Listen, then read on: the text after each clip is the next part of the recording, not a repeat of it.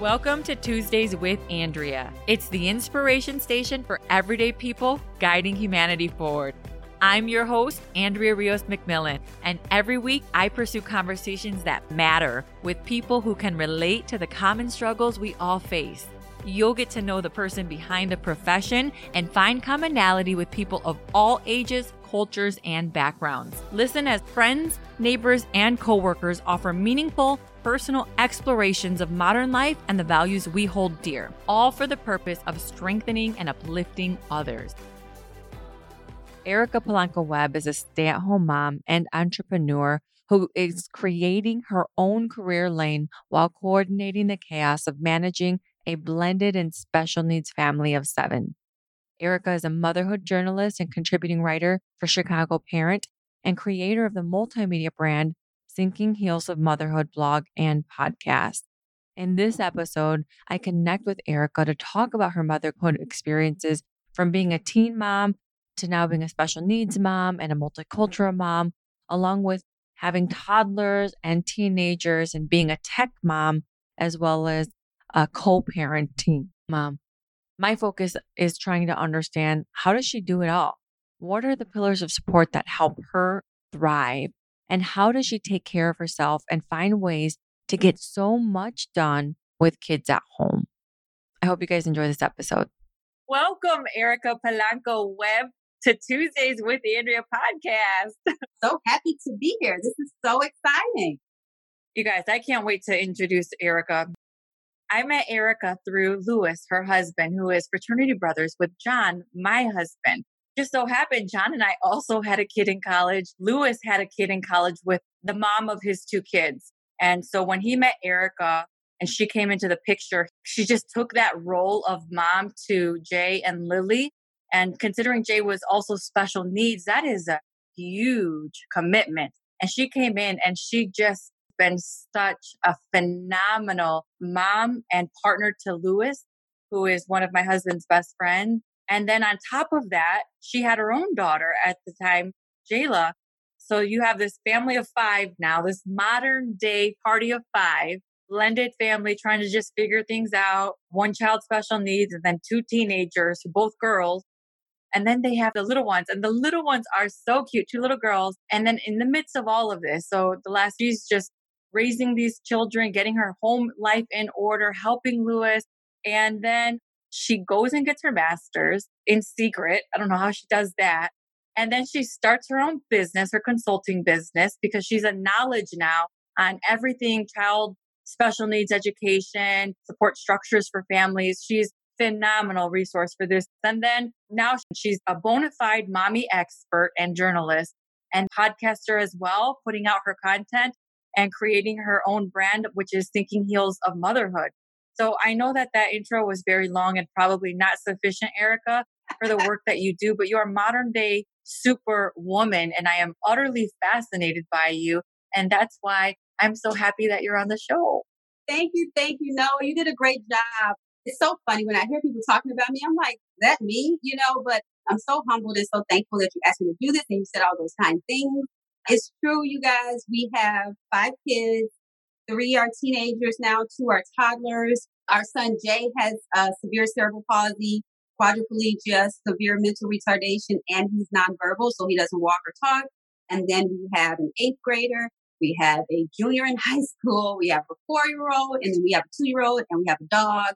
It's a busy house too because we're a blended family. So because Lewis has his two kids from a previous relationship, I have one kid from a previous relationship, we literally are a family that have to report to it's like it's six parents involved because my ex is married his ex is married. And so you have these three kids that you know we have to plan and coordinate things amongst six adults. And so it is a very busy household but so uh, when you guys have to plan things right with the kids do you guys just have to get your calendars out in the beginning of the year like okay you have spring break you have Christmas or I have to work this time or this is busy season for me. How does that work with scheduling and communicating? I mean, it's hard for me and my husband to communicate and it's just one other adult. Like to go through four other people included. Yeah. So, you know, communication is a huge piece of this. And so when the year starts, we actually start putting things in a calendar So we'll schedule doctor's appointments, days out of school, all that kind of stuff.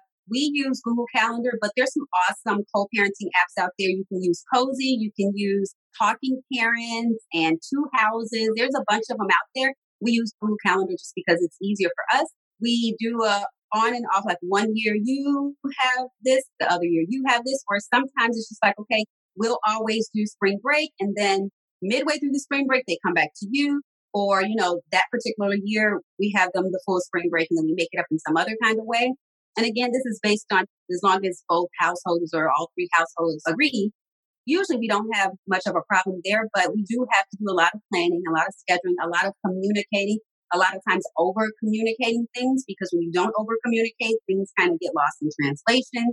In that sense, it can get complicated, but I think it's what we have found that's most important is to make sure that you communicate things and, you know, just be respectful of the other household and try to plan as efficiently and effective as possible because the reality of it is that we have our thing that we're doing over here and we're planning for, and they have their thing over there that they're planning for. But you want to make sure you respect everyone's homes, everyone's marriage, and, you know, just give people grace where it's needed. And so that's kind of the role that we have taken. I would say we're probably the hub because we have the kids most of the time.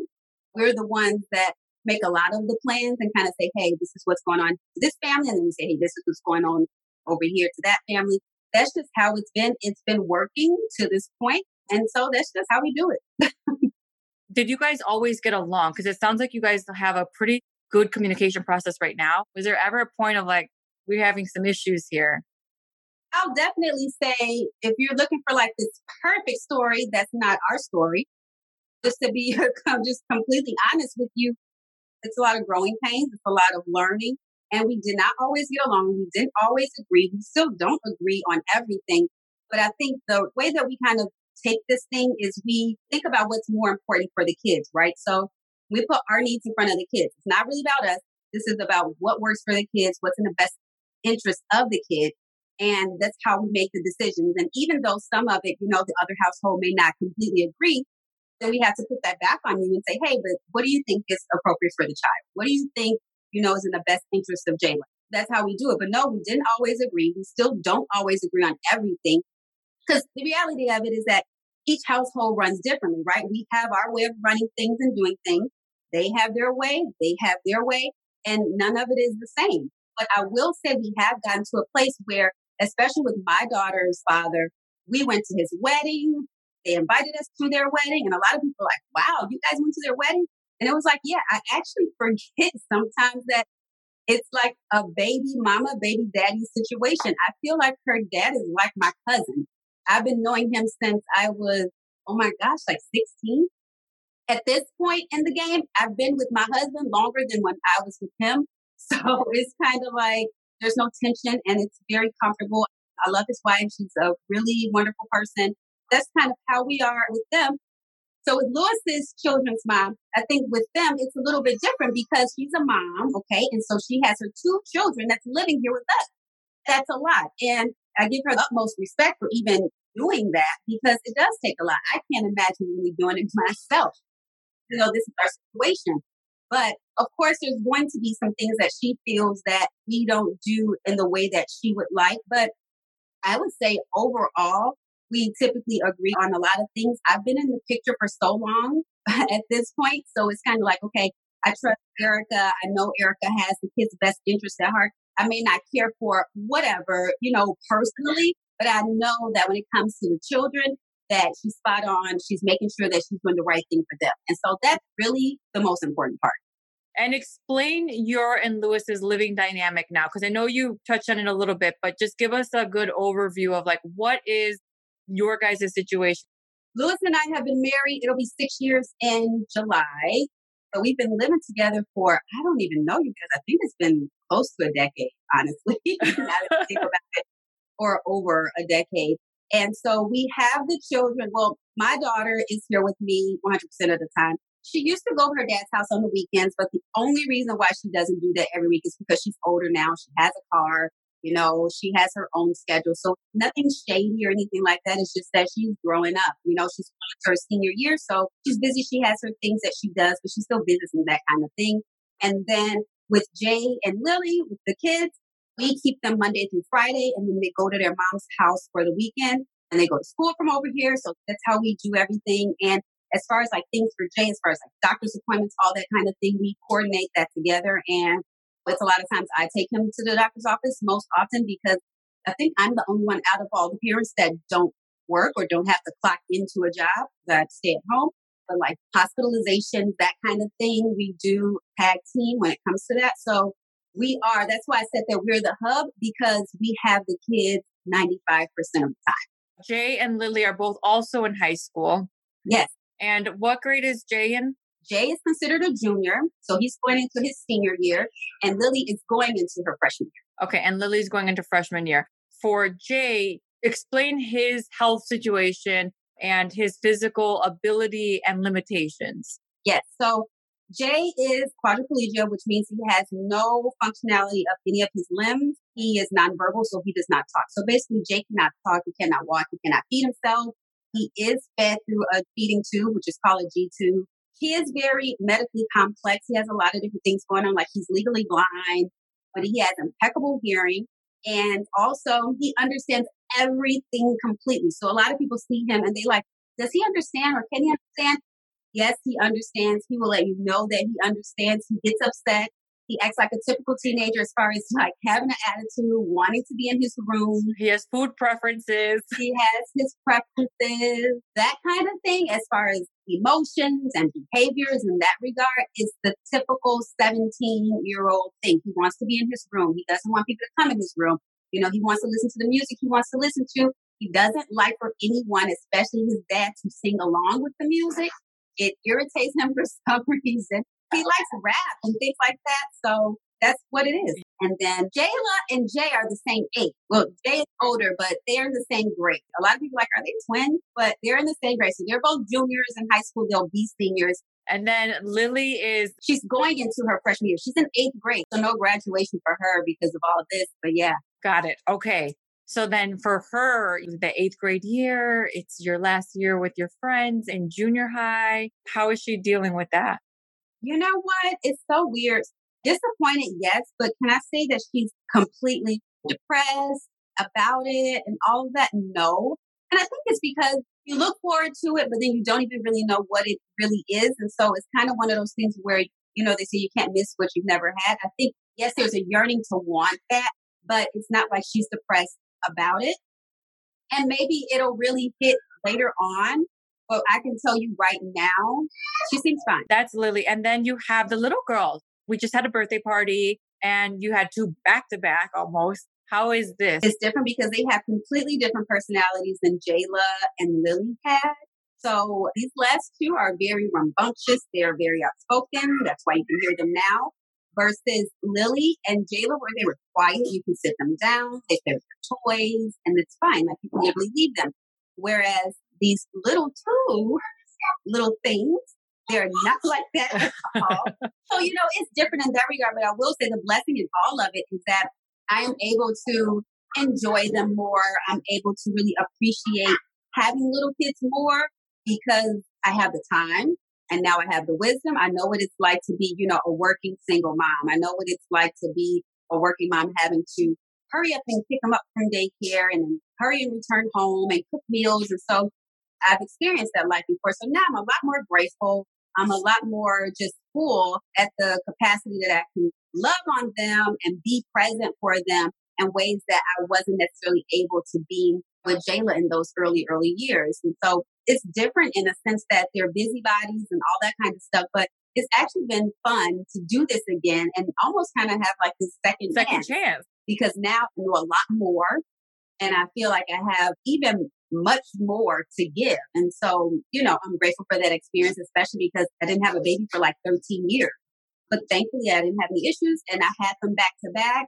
Two years to the day, my two youngest have the same birthday. Are you guys done?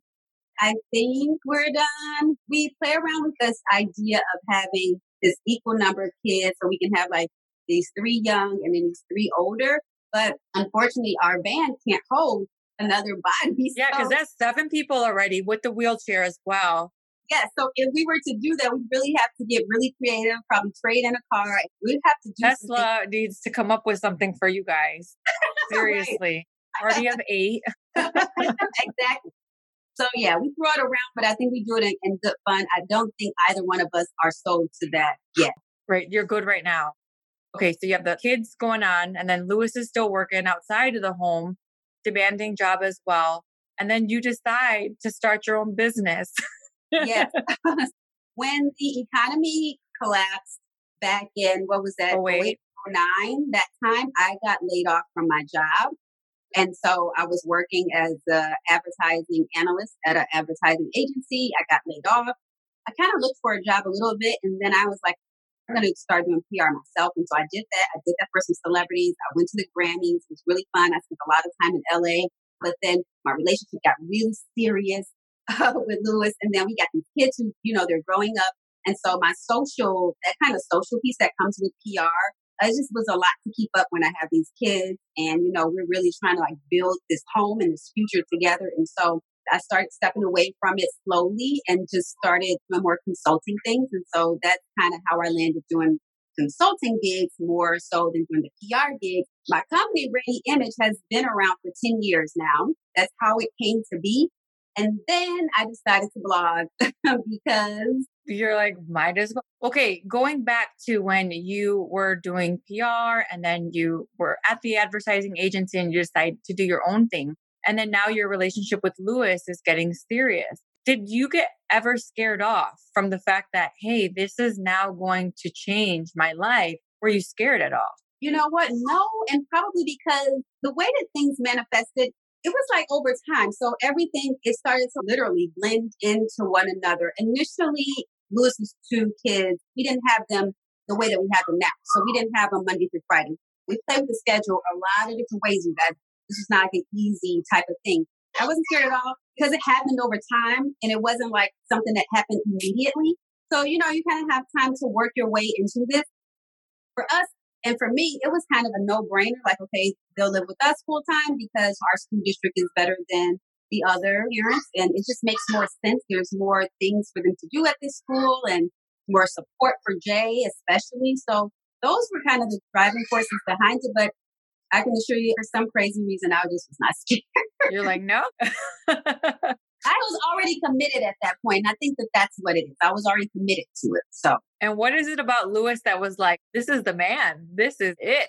first of all, his fathering, right? So, so I'm coming from a relationship. I have a kid. And so that's a priority for me is making sure I find somebody that's in tune with their children if they have them and just finding someone that I feel can complement me, especially where I was currently. And so that was the case for Lewis. Even though I was still in college and he was out of college, I knew what I wanted in a husband, knew what I wanted moving forward.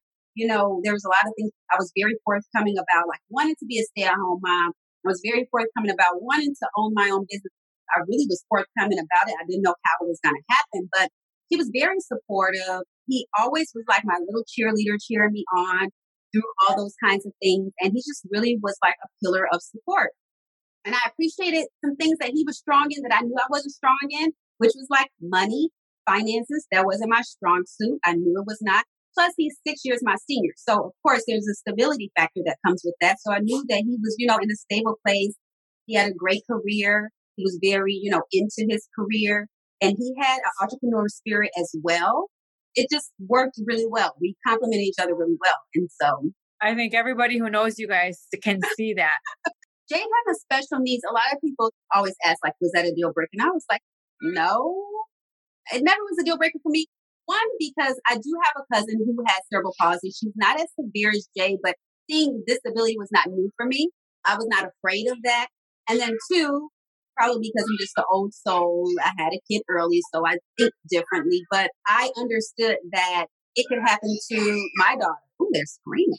It can happen to my daughter. You know, it can happen to anybody. It literally is nothing but a bad car accident or a bad case of the flu or something like that and it could easily be one of my kids. And so that's kind of how I thought about it. I was never afraid of it. It never was something that pushed me away.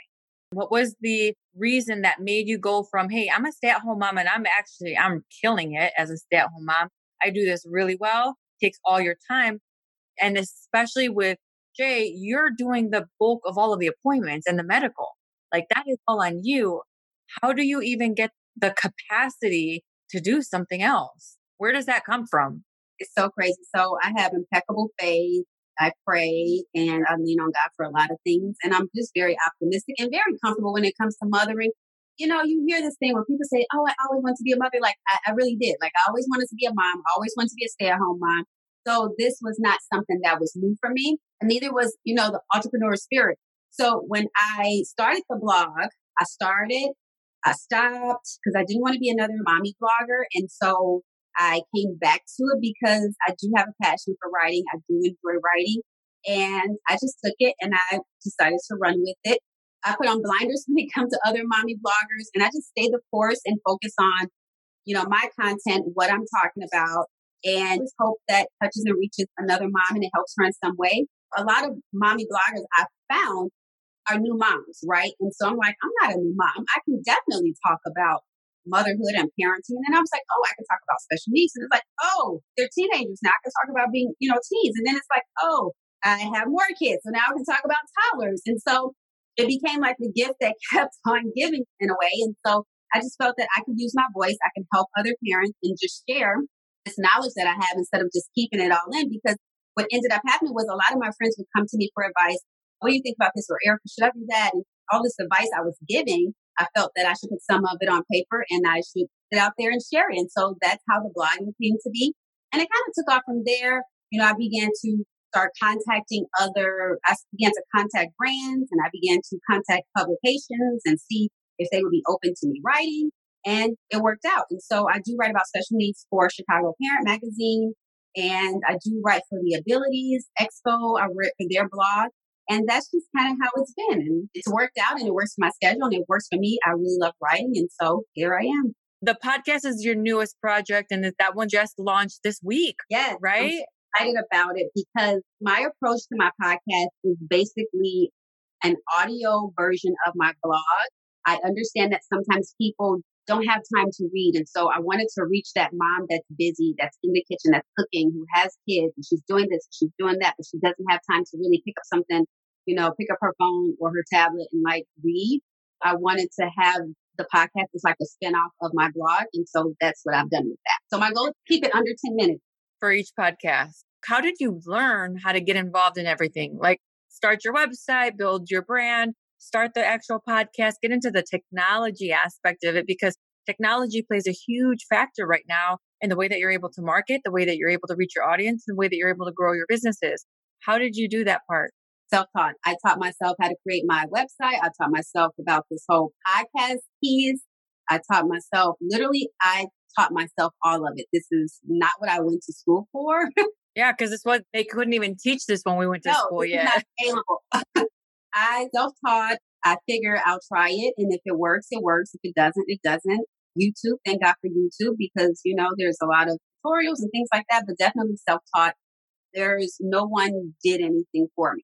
Luckily, my husband is in technology. So if I had a question about something, you know, he can help me. For the most part, it was just me. When you put something out there, you're like, man, I don't know if this is going to be good. I don't know if anybody's going to like it. I know I go through these moments. I'm sure you go through these moments. What do you tell yourself I'm nervous every single time. I have released over 200 blog posts and I'm nervous every single time. And as I click publish and I walk away, literally, I get up and I walk away, or I put my laptop down and I walk away. And I just say, This is you. This is your truth. God knows my heart. He knows my intent behind it. And so it's done. How do you deal with judgment? Oh my gosh. Because I've been judged like my entire life. do you get a lot of judgment from stuff that you write or things that you do? I don't get a lot of judgment. And sometimes I wonder if I don't get a lot.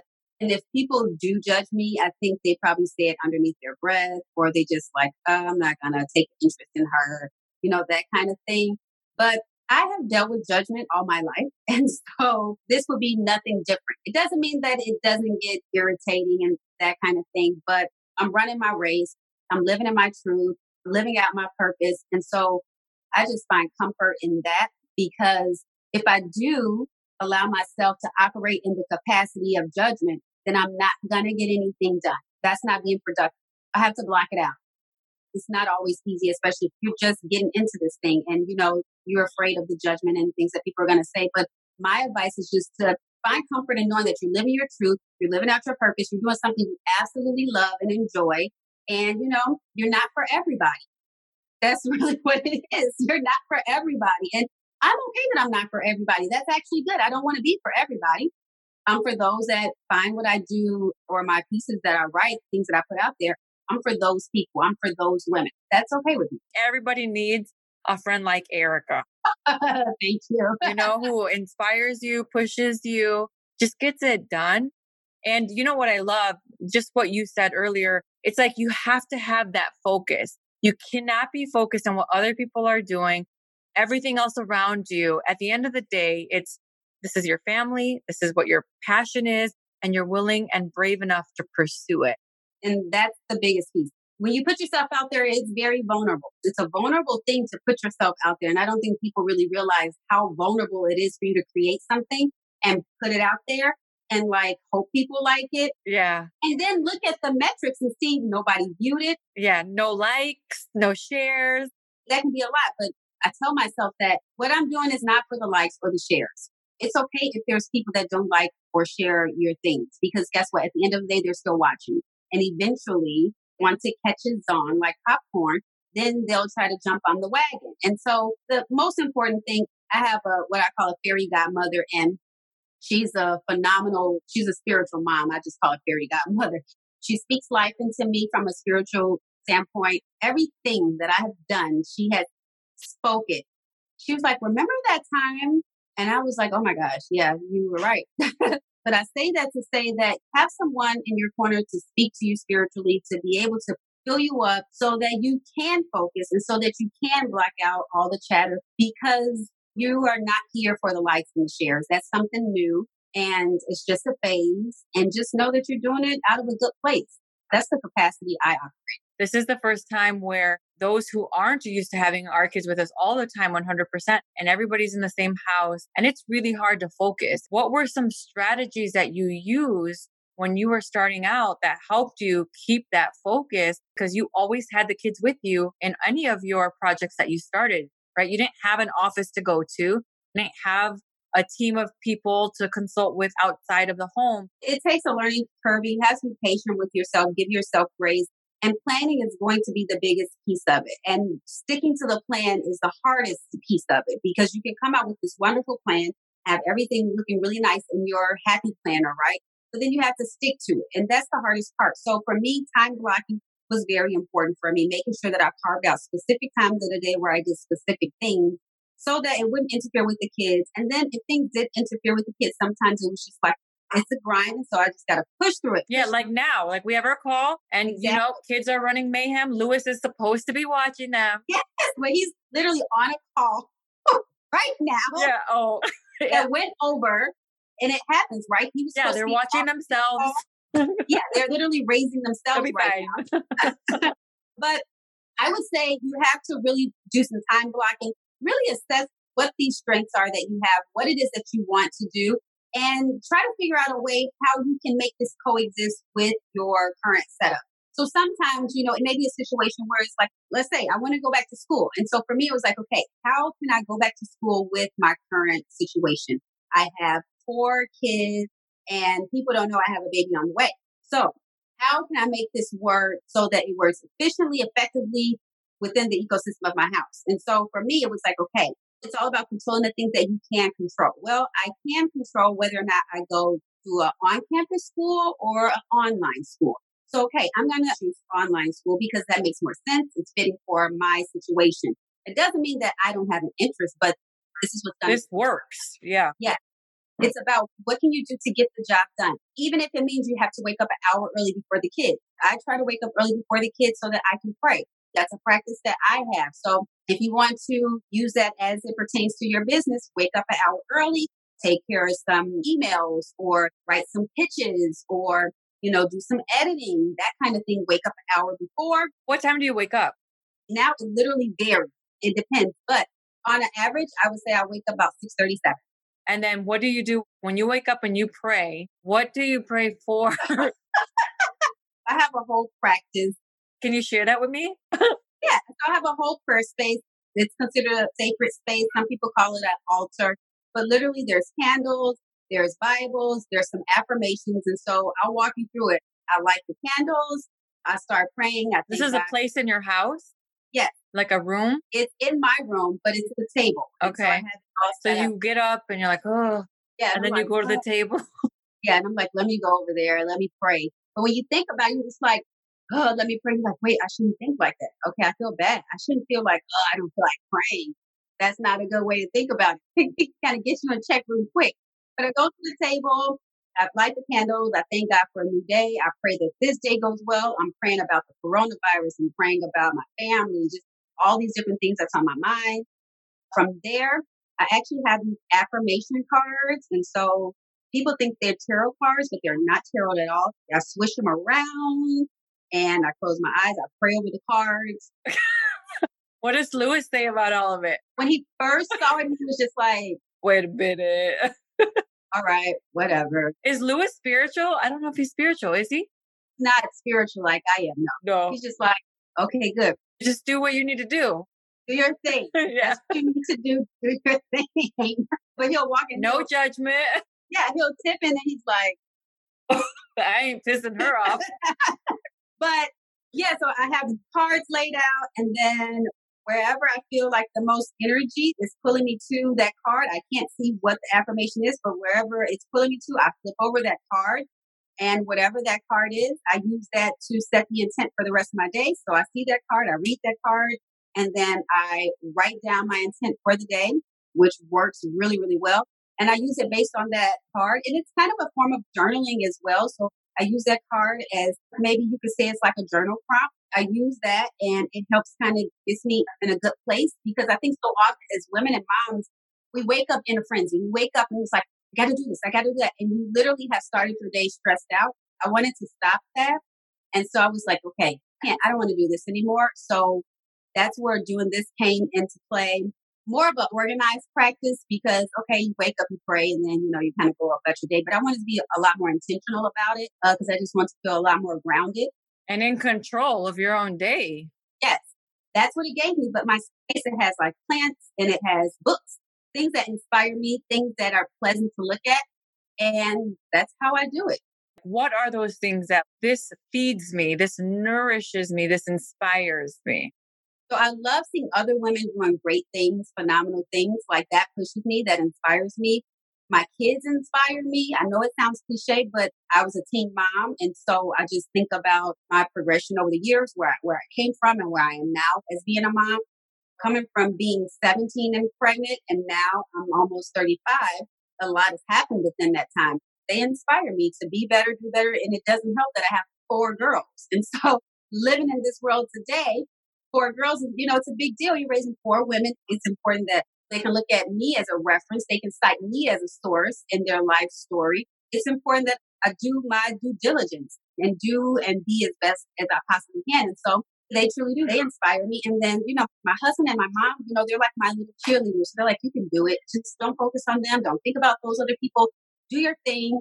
And so that's what I do. I run my race and that's how I focus. That is what fills me up. And I love reading. This is a fraction of books. Oh, I know. I've been to your house. what are some mom truths that you know, like this is a mom truth? Mom truth is even though I'm sitting here doing this podcast, right? I'm thinking about what my kids are doing. Did they eat enough? They have to get in the tub. I'm thinking about all the things I need to do. I'm thinking about okay, how could I have done this better? How can I have said this better? Even though I'm sitting here like and I'm focused on this and I'm doing this. Yeah, in your mind. My mind is thinking about a lot of different things. And so that's a mom truth. Mom truth is being unapologetic with yourself. Mom truth is it's okay to be tired. It's okay to be mad. Like yeah. that is okay. Don't feel bad about that. It's okay if you forgot to pack for lunch. That's okay. When your kids forget their lunch, do you go take it to their school? Sometimes I do, and sometimes I don't. And I do that because I want to keep them on their toes and to know that not Mom ain't gonna bail you out. yes. So sometimes I do, sometimes I don't. It's literally at my discretion. And it's not because I'm being mean, but I want to let you know that, you know, you got yourself in this situation. So you need to figure out how to get yourself out. Now, I do know that my kids' school give them a lunch and all I do is pay for it. But the point is, is that you have to take ownership and responsibility. And I am heavy on that. They don't get an easy pass. I am like, I did school already. This is your thing. I did that. So, okay. So you have daughters, right? What is it that is most important for you to teach your daughters as a mom? So it's important that they're resilient. It's important that they use their voice. I'm all about using your voice because if you don't use your voice, people will step all over you. You won't be heard for those things that you feel are important. And so that for me is huge. And so that's why I'm very vocal about things. I don't hold my breath when it comes to things. If I'm passionate about it or if I have whatever my perspective is, I share it, I let it be known, and I like for them to see that because I think it's important for them to see that. I don't shy away from the fact that I am a stay at home mom, but I also drive in those key points of what being a stay at home mom really is. It doesn't mean that your dad gets to walk all over me and he makes decisions and I just follow whatever he says. No, we still operate as a team. These are the sacrifices I've made to stay at home. So even though I'm staying at home, I could be going to my corporate career, my corporate job, you know, but I decided that I want to stay at home because I want to be present for you guys. I wanted to be there for you guys. I want to be able to help you along the way as you grow up. And so for me, I really want them to know just the importance and the integrity that comes behind being a woman, using your voice, standing up for what you believe in, and just owning your truth. I think that those kind of things are invaluable. And I'm not going to, I don't want to say weak because that's not the proper term, but I don't want them to be very feeble how they move about and take up space in this world. You want them to take up space in this world. Yes, I want them to be strong. And I want when you walk in the room, I want people to know that you mean business and you're not a pushover. And so that's what's really important for me for them to see. And the best way for them to get that is for me to model that behavior. That's why I do what I do. And hopefully it rubs off.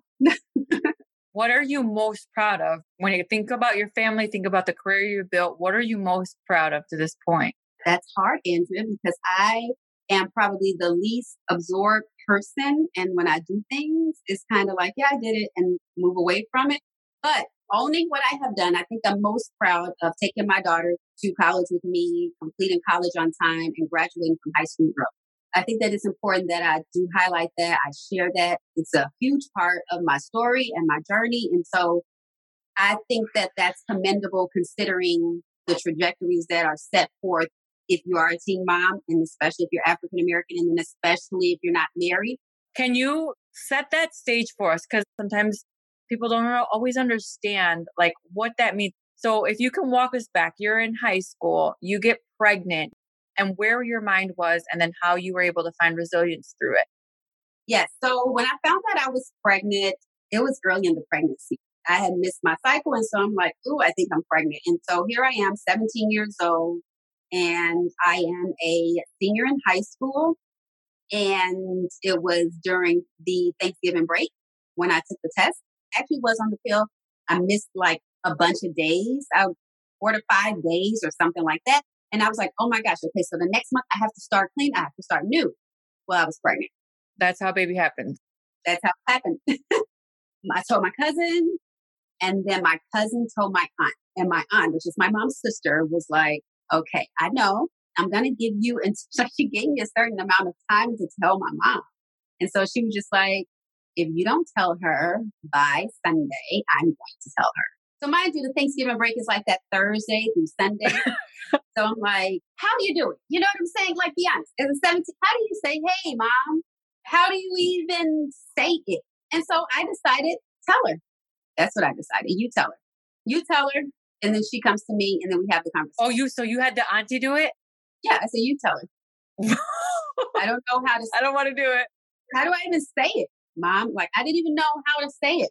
It was awful, awful, awful, awful. My mom, my family, completely disappointed. Cause it's like, Ericka, no, not Ericka. Not Ericka. Was your mom a teenage mom?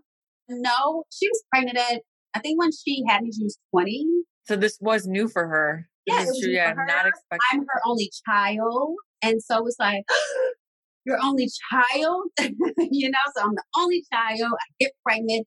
I'm still in high school. I'm 17, and then there is this thing that we do as parents where we feel that what our children do is a reflection of us. So you know, of course, it's like so now people are going to think this about me because of what you did, and so that was something we had to get through.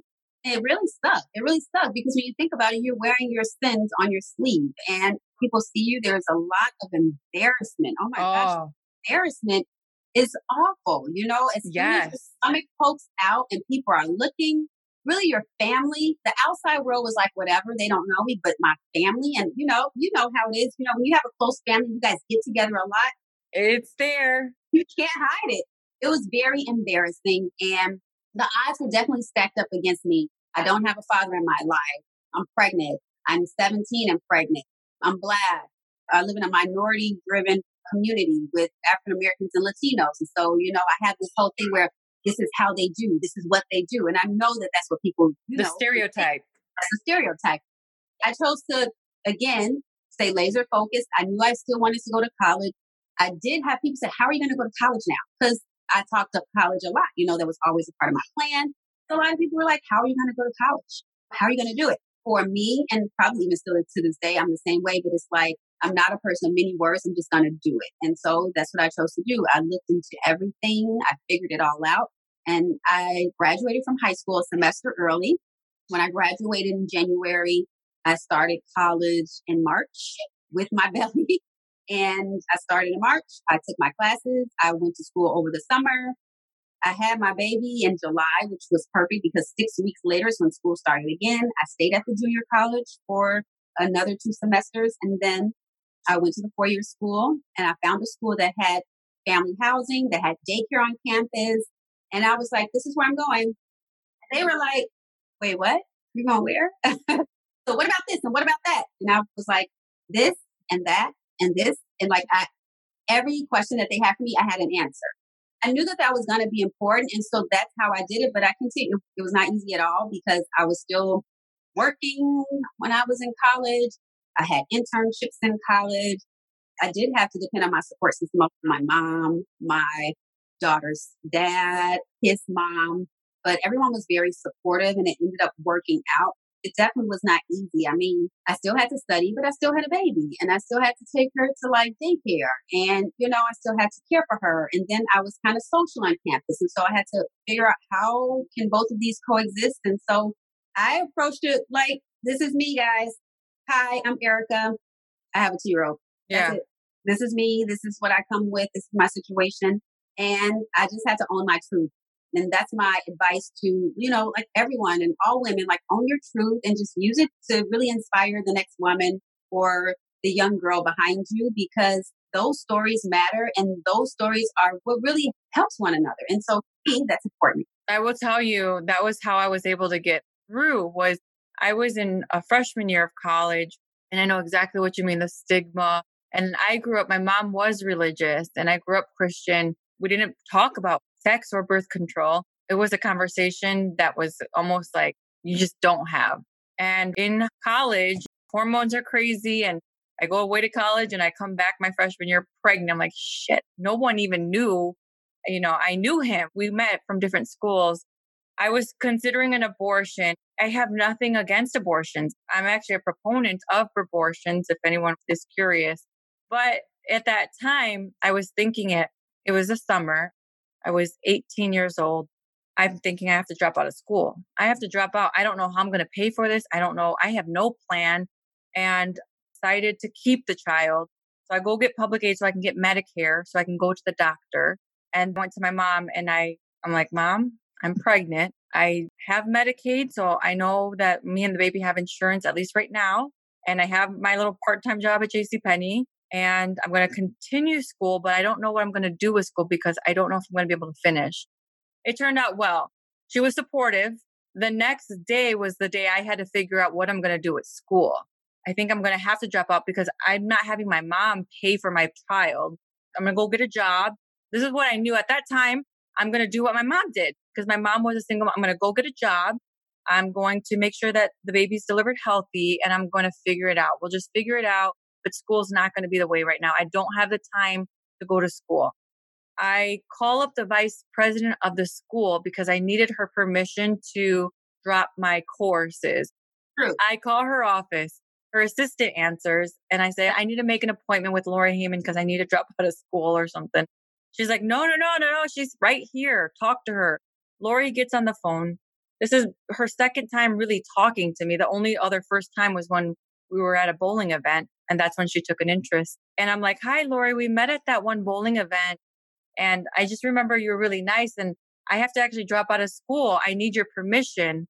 Can I come into your office to go fill out the paperwork? And she's like, I'm here right now. Come right now. I go to Lori Haymond's office and I'm walking in and I'm going to disenroll from college and stop because I don't have the ability to do it. I don't. I'm pregnant. I don't know of any other route other than going to work. And she looks at me and after I tell her, I'm basically almost crying now. And she's like, Andrea, you will not drop out of college. You can do this. She's like, and you will do this. She's like, do you want to know why? And I said, why? You're crying like what? You ugly cry too. She literally turns around. Right here, there's a picture of her son. He's a handsome 20 year old or, you know, adult. She's like, this is my son. And when I was in school, I was pregnant with him. She's like, and I didn't give up and you won't either. And I'm like, what?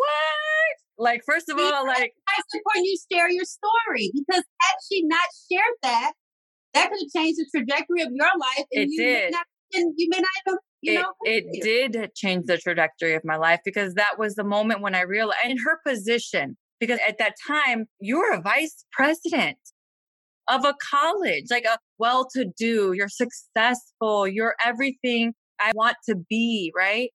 And you have the same story. I would have never known that. That was the moment that I realized, oh, we can do this. Right, like, wait, this is option? That's an option? I didn't know this was an option. And Yes. that's because we come from a place where people, one, don't share their stories, two, aren't open and don't see anything further the fact that you're pregnant. For some reason, pregnancy equates handicap and you can't do it, which is so crazy because then when you go into the workforce, they expect you to work until you're due. Okay. So it's amazing how this thing changes for women, which I'm very passionate about women and women's rights because here it is pregnancy. You can't go, you can't even finish college, but then pregnancy and you're an adult, you're going to stay at this job and you're going to stay here until you are damn near delivering at the job. And that's expected of you. And so that's a phenomenal story. I'm so glad she owned up and shared that because a lot of people would not. A lot of didn't have people would not, and she didn't have to. To your point, it's only because of the fact that there was someone else who did it, who didn't quit before me, and who had, I would say, the availability. She was accessible, she was available, she took an interest in me, she took time. She didn't have to have me go to her office that day. I don't know if she cleared her schedule or not to meet me. It doesn't matter. I met her that day. If I didn't go to her office that day, I guarantee you, I don't know if my life where I would be right now. Not giving her sole credit for how my life, but that is truly one of those pivotal moments of this is an option and it's not a bad option. This is actually a phenomenal option and you can do really well. And this isn't the end of your story. It's just the beginning. Yeah, and she spoke life into you. And I think that that was very pivotal because when you think about it, you know, it's like, here it is, you're coming in here and you have this I can't do, I'm not gonna do, there's no way I can do attitude. And then she literally spoke life into you and literally changed your uh, mindset. That's just incredible. For the pivotal people that, like Lori Heyman and mine, they were there for you, either good or bad, and they made you who you are. Can you give me one or two of those people? Oh my gosh, this is going to be very hard because I have like three. Okay. Okay, so three is good. Let's go with three. First, I'm going to start with, of course, my mom and my grandmother. I've grown up in the house with my grandmother most of my life, besides about a seven year gap when my mom was married. My grandmother is huge because she's just a very non confrontational person. Whenever she speaks her piece, she speaks her piece. She's not hollering, she's not screaming. You know, she says it and done. And so I think I've kind of taken on that a little bit. I'm not screaming, that's my piece, and that's it. She's been a huge encourager of mine. She just very positive. My mom is very strict in a way. My mom keeps me on my toes. I do appreciate that. You know, she keeps me on my toes. She makes sure I'm thinking. And so when it pertains to my mom, she really gives me that energy I need to get my engine going because I know she's going to be like, so what about this? And what about that? Did you do this? Did you do that? I appreciate that. She's mom. I need that. So, and then finally, it would be my late great aunt. Her name was Charlotte. And so My Aunt Charlotte was a stay at home mom. She is the mother of my cousin that had cerebral palsy. And that was the first woman that I seen as a stay at home mom. And she did it with so much grace and she did it with so much class. She was religious, but she was a Jehovah Witness, which was fine. I really took a liking to how spiritual she was, how much she had such a love for her spirituality, her children, how she cared for her family, and how she was just like a ride or die for her family. Like, you know, there's nothing you can tell her about her family. She's going to get it done. Even with my cousin that has the special needs, that was back when it's very hard to get these services and things like that. I mean, and she was on it. You know, she was writing the state and she was writing letters to the politicians and she was doing that thing. And so growing up seeing that, I was like, yes. Yes, yes, yes. That, that right there. She makes it happen. And she did. And she did it with so much class and so much grace. And she wasn't hollering.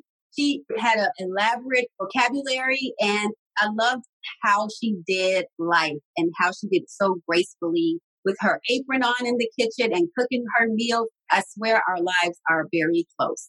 Oh, when you're describing her, I think you. I envision you. You are her now. Yeah. And people say, like in my family, like, oh my gosh, you act just like her. and even her kids, she has four daughters. They say that all the time. They're like, oh my gosh, you act just like her. And it's not even on purpose, which is funny. I yeah. just appreciate it and liked what I saw growing up. But they're like, oh my gosh, you act just like her. And so my Aunt Charlotte, my grandmother, and my mom are definitely three women that really kind of molded me to who I am today. And the world would miss out if you were not, you know, able to benefit from their lessons. Before we end, what is next for you? I'm shopping doctoral programs. And you guys are hearing it first here. I'm shopping programs to get a doctorate in business and still growing my blog, continuously spreading my truth. I'm doing a lot of things digitally. The podcast, I really want to get that out. Hopefully more speaking engagements and things like that, but I'm definitely focused on school, college for my soon to be junior. And so that's big right now. This is because all these things are going on with the coronavirus. And so it's changing up our plan a little bit.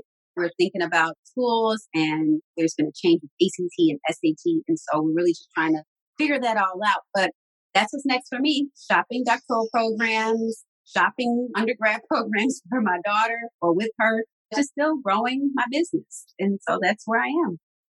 Well, thank you, Ericka. Thank you for joining. I appreciate your time. For audience at home, thank you guys for tuning in.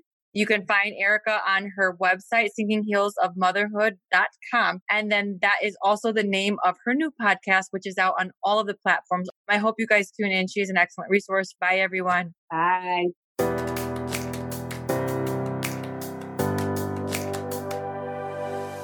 Thank you for listening to Tuesdays with Andrea. There are hundreds of thousands of podcasts out there, and I appreciate you making the time to listen to mine. If you like this show and want to know more, check out TuesdaysWithAndrea.com or please leave a review on iTunes or drop a line in the YouTube comments section. Until next time, please stay kind in your mind, nice on the web, and stay hella hopeful in your heart.